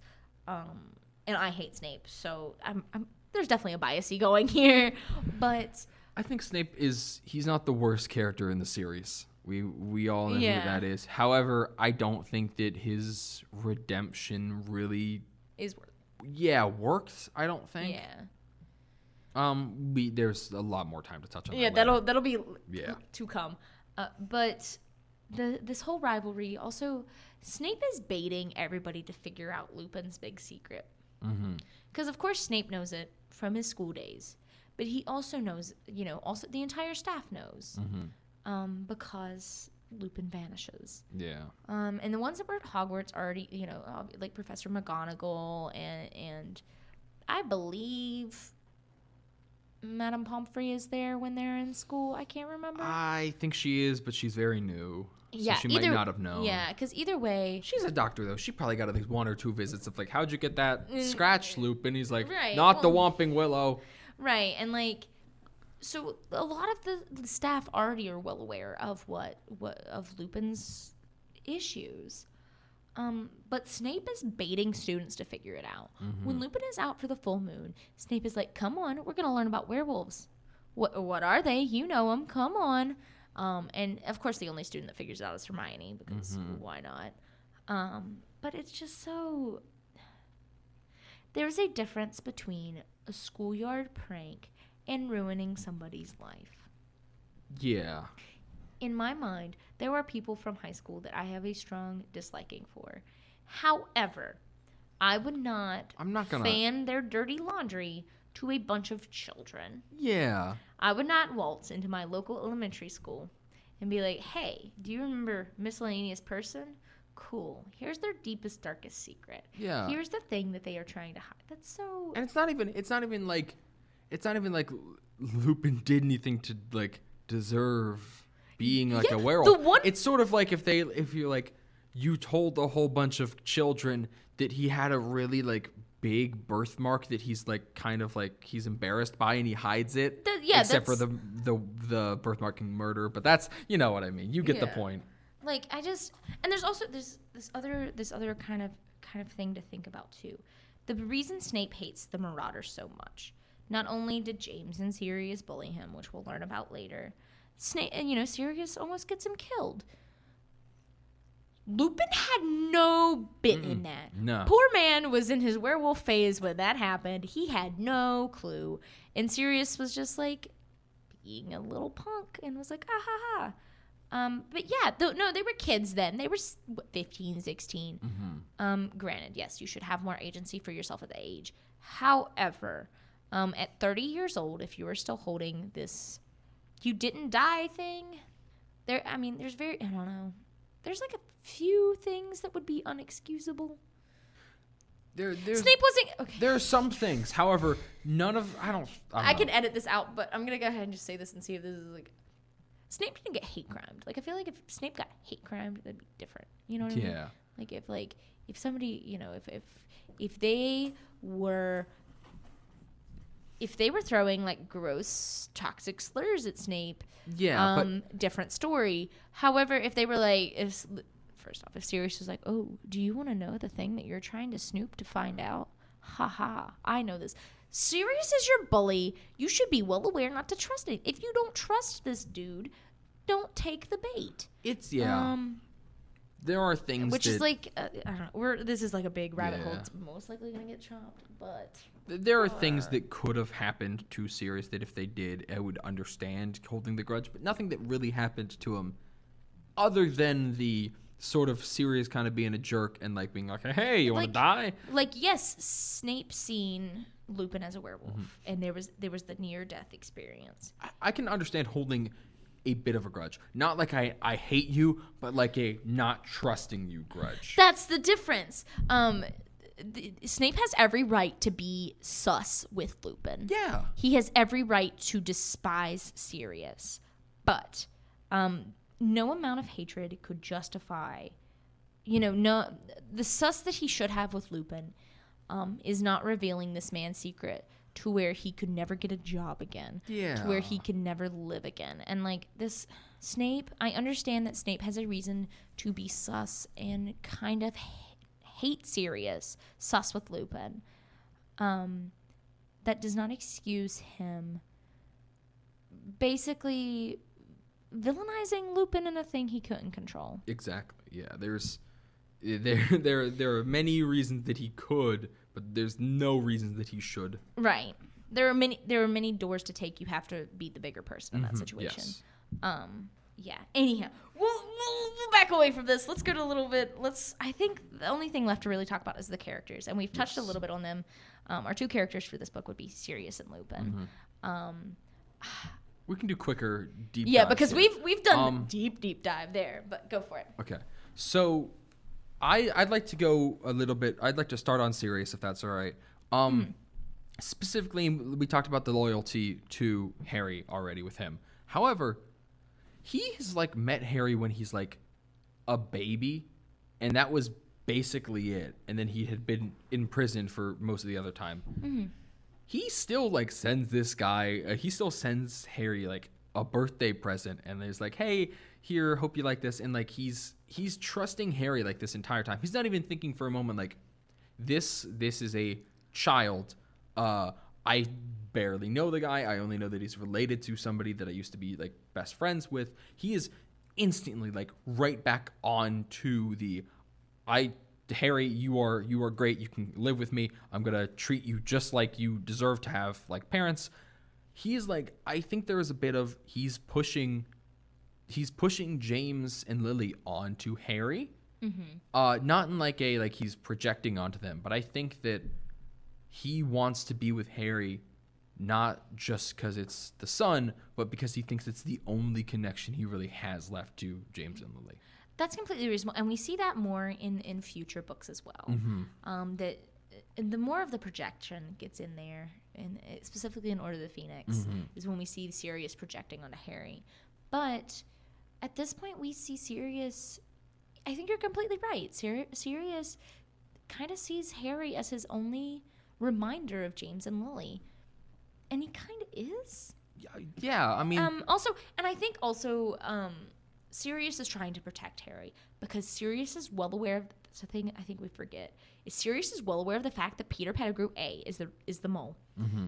B is actively close to Harry at the exact moment he is in the That is the reason Sirius escapes, is because he is made aware of the fact that Peter Pettigrew is staying, is being kind of sheltered by the Weasleys, who happens to be best friends with Harry.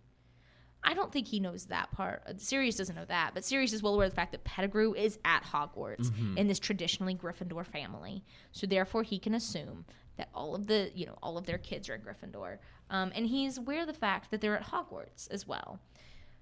So therefore, and I think part of Sirius's character comes from the fact he is so afraid of Harry getting hurt by Peter that he breaks out of wizarding prison. But he also doesn't think twice to do whatever he needs to do to get to Hogwarts and to protect him, even if it's at a distance. Man stays as a dog for a good portion of time. A good bit. Now, I will say, I know that he was trying to test the waters at the very beginning where Sirius showed up. There is something that I've never really understood why he didn't approach and be like, hey, hold on. Don't freak out. Don't freak out. He didn't need to be the menacing wolf. He could have walked up to him and be like, hello, my name is Sirius Black. I knew your father, and that could have been enough. Right. However, I think you were neglecting the fact that Sirius Black is canonically one of the biggest, drama queens in the series. Oh, for sure. I know that he wanted to. I'm just saying that he probably should have. Yeah, he should have thought. And I think we can kind of ration that out, despite the fact that we learned that, of course, Sirius Black is a drama queen in the most affectionate way of saying as such.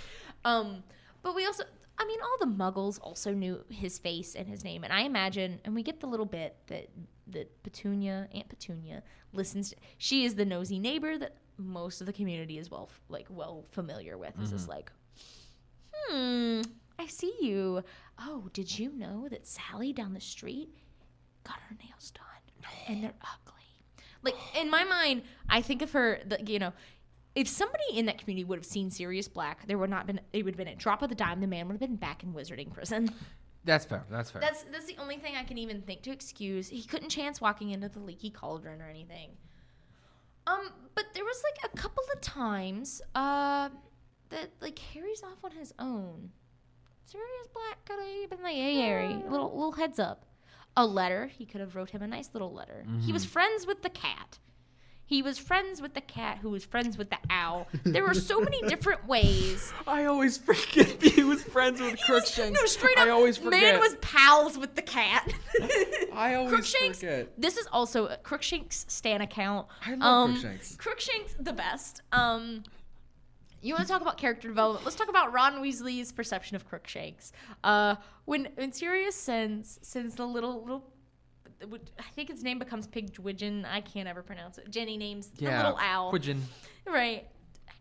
Ron just hands him to Crookshanks and goes, "Hey, is this actually an owl? Cool, great. Now I can have the owl." Is this actually?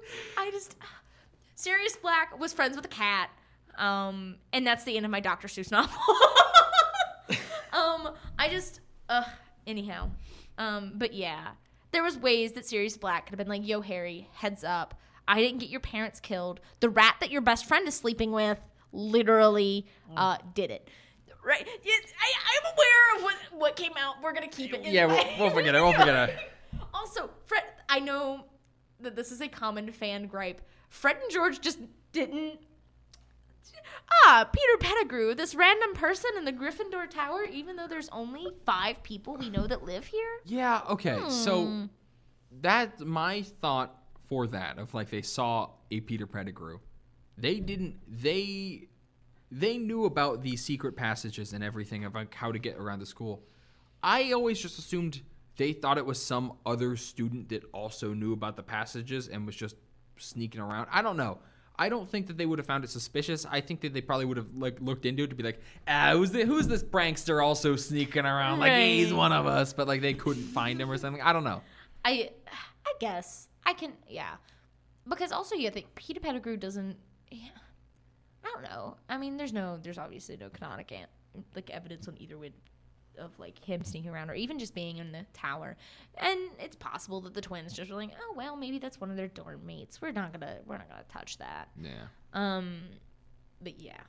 I don't know if we have any more things to talk about Remus Lupin on. He was our other character to talk about. I think we covered most of it. I just love him. Yeah. That's it. I'm biased. I have a sneaking suspicion you're going to talk about him more too. Absolutely, yes. Yeah, I thought so. We could go ahead and straight into that. My MVP for the episode is obviously Remus Lupin. Mm-hmm. He's my favorite character in the series. Also, like, there's just so many. The fact that Remus Lupin is the best teacher Harry will ever have with. I mean, you can argue McGonagall, of course. Other than the seasoned veteran teachers, Remus Lupin is the best DADA teacher we see. Of course, Harry just embodies him, and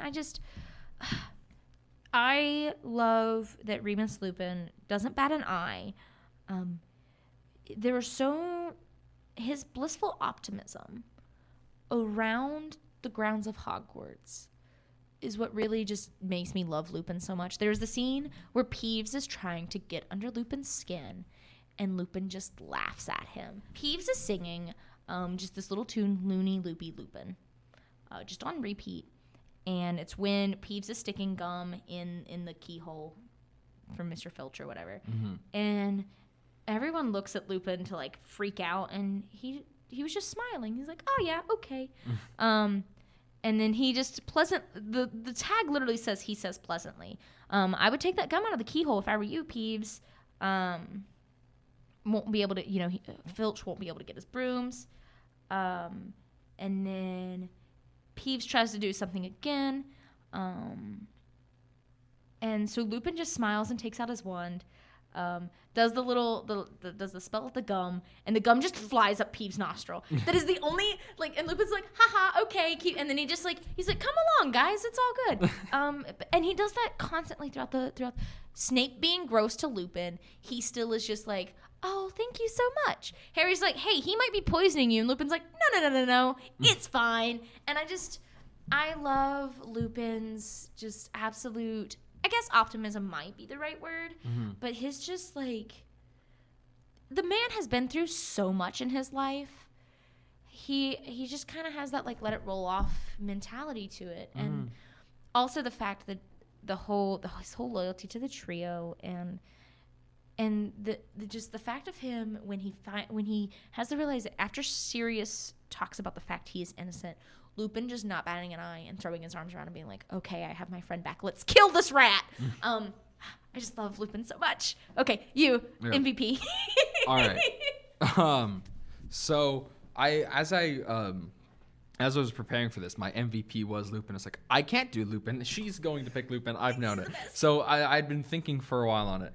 And I think I'm going to give it to Hermione. I think she's gotten an MVP already, possibly. But, maybe for book one. If not, she deserves it. Yeah.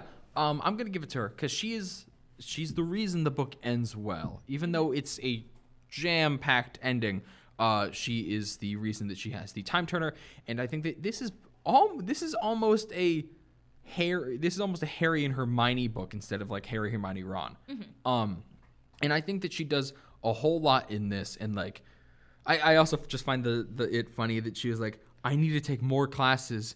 I'm going to take so many classes that I have to bend reality itself to fit them all in. Right. Like, I can feel that one, Hermione. Like, I'll kudos to you that you found a way to do it. I just usually don't sleep. But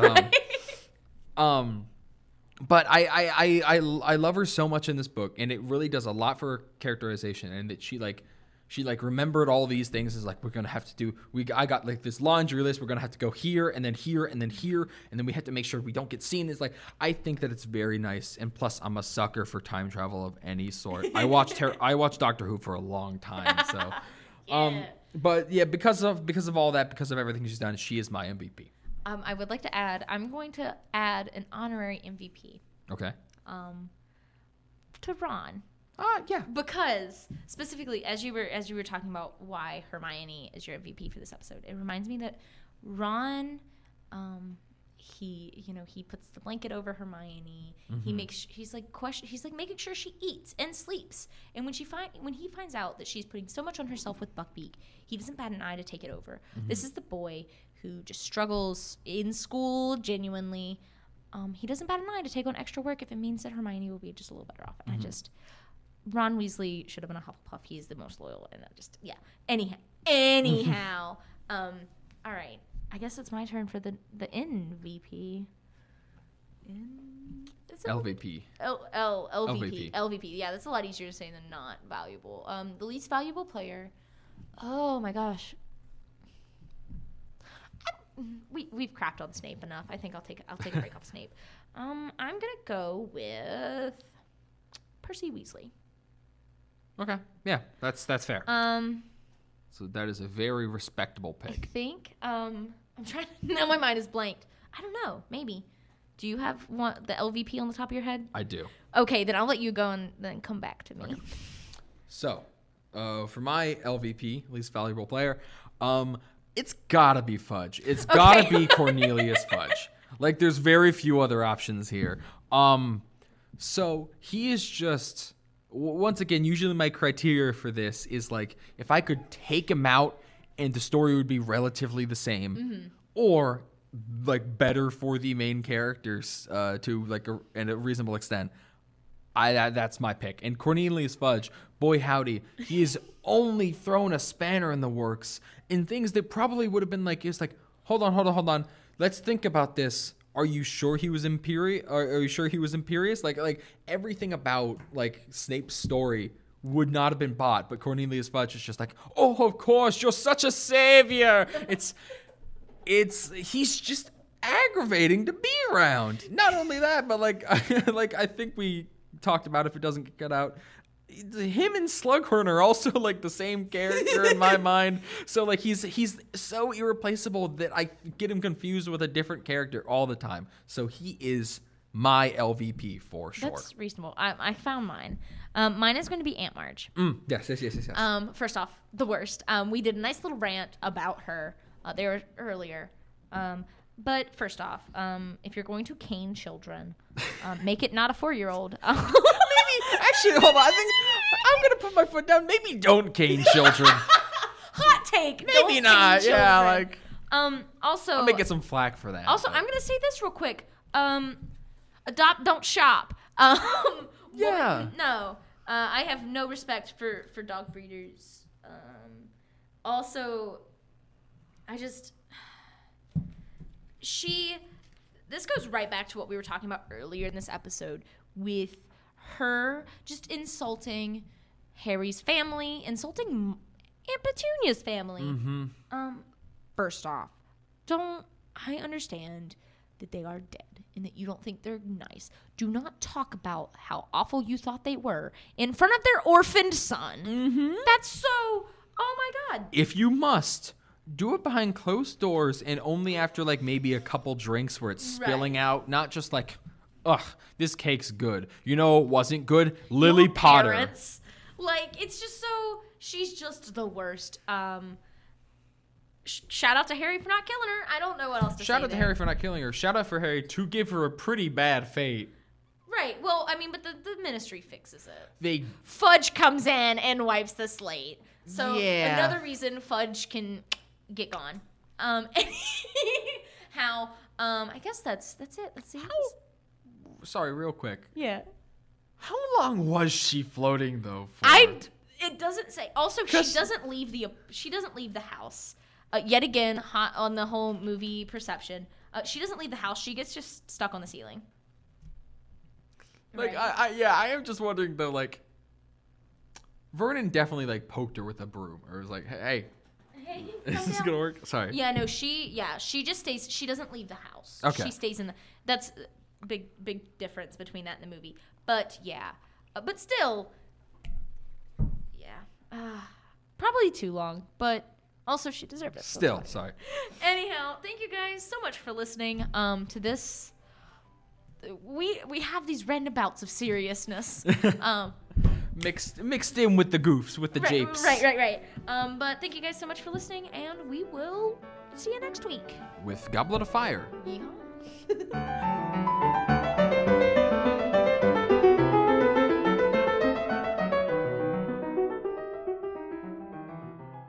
You have been listening to The Classroom, a U92 production. Feel free to tune in to our parent station, 91.7 FM of Morgantown, West Virginia. There will be a new episode of The Classroom live on U92 every Friday at 11 a.m. If you are out of our terrestrial reach, feel free to stream U92 at u92themoose.com. Easy enough, right? On our homepage, not only would you be able to stream new alternative music, but you would also be able to quickly find our podcast and many other great ones produced by some of our friends. Thank you guys so much for listening, and we'll catch you soon.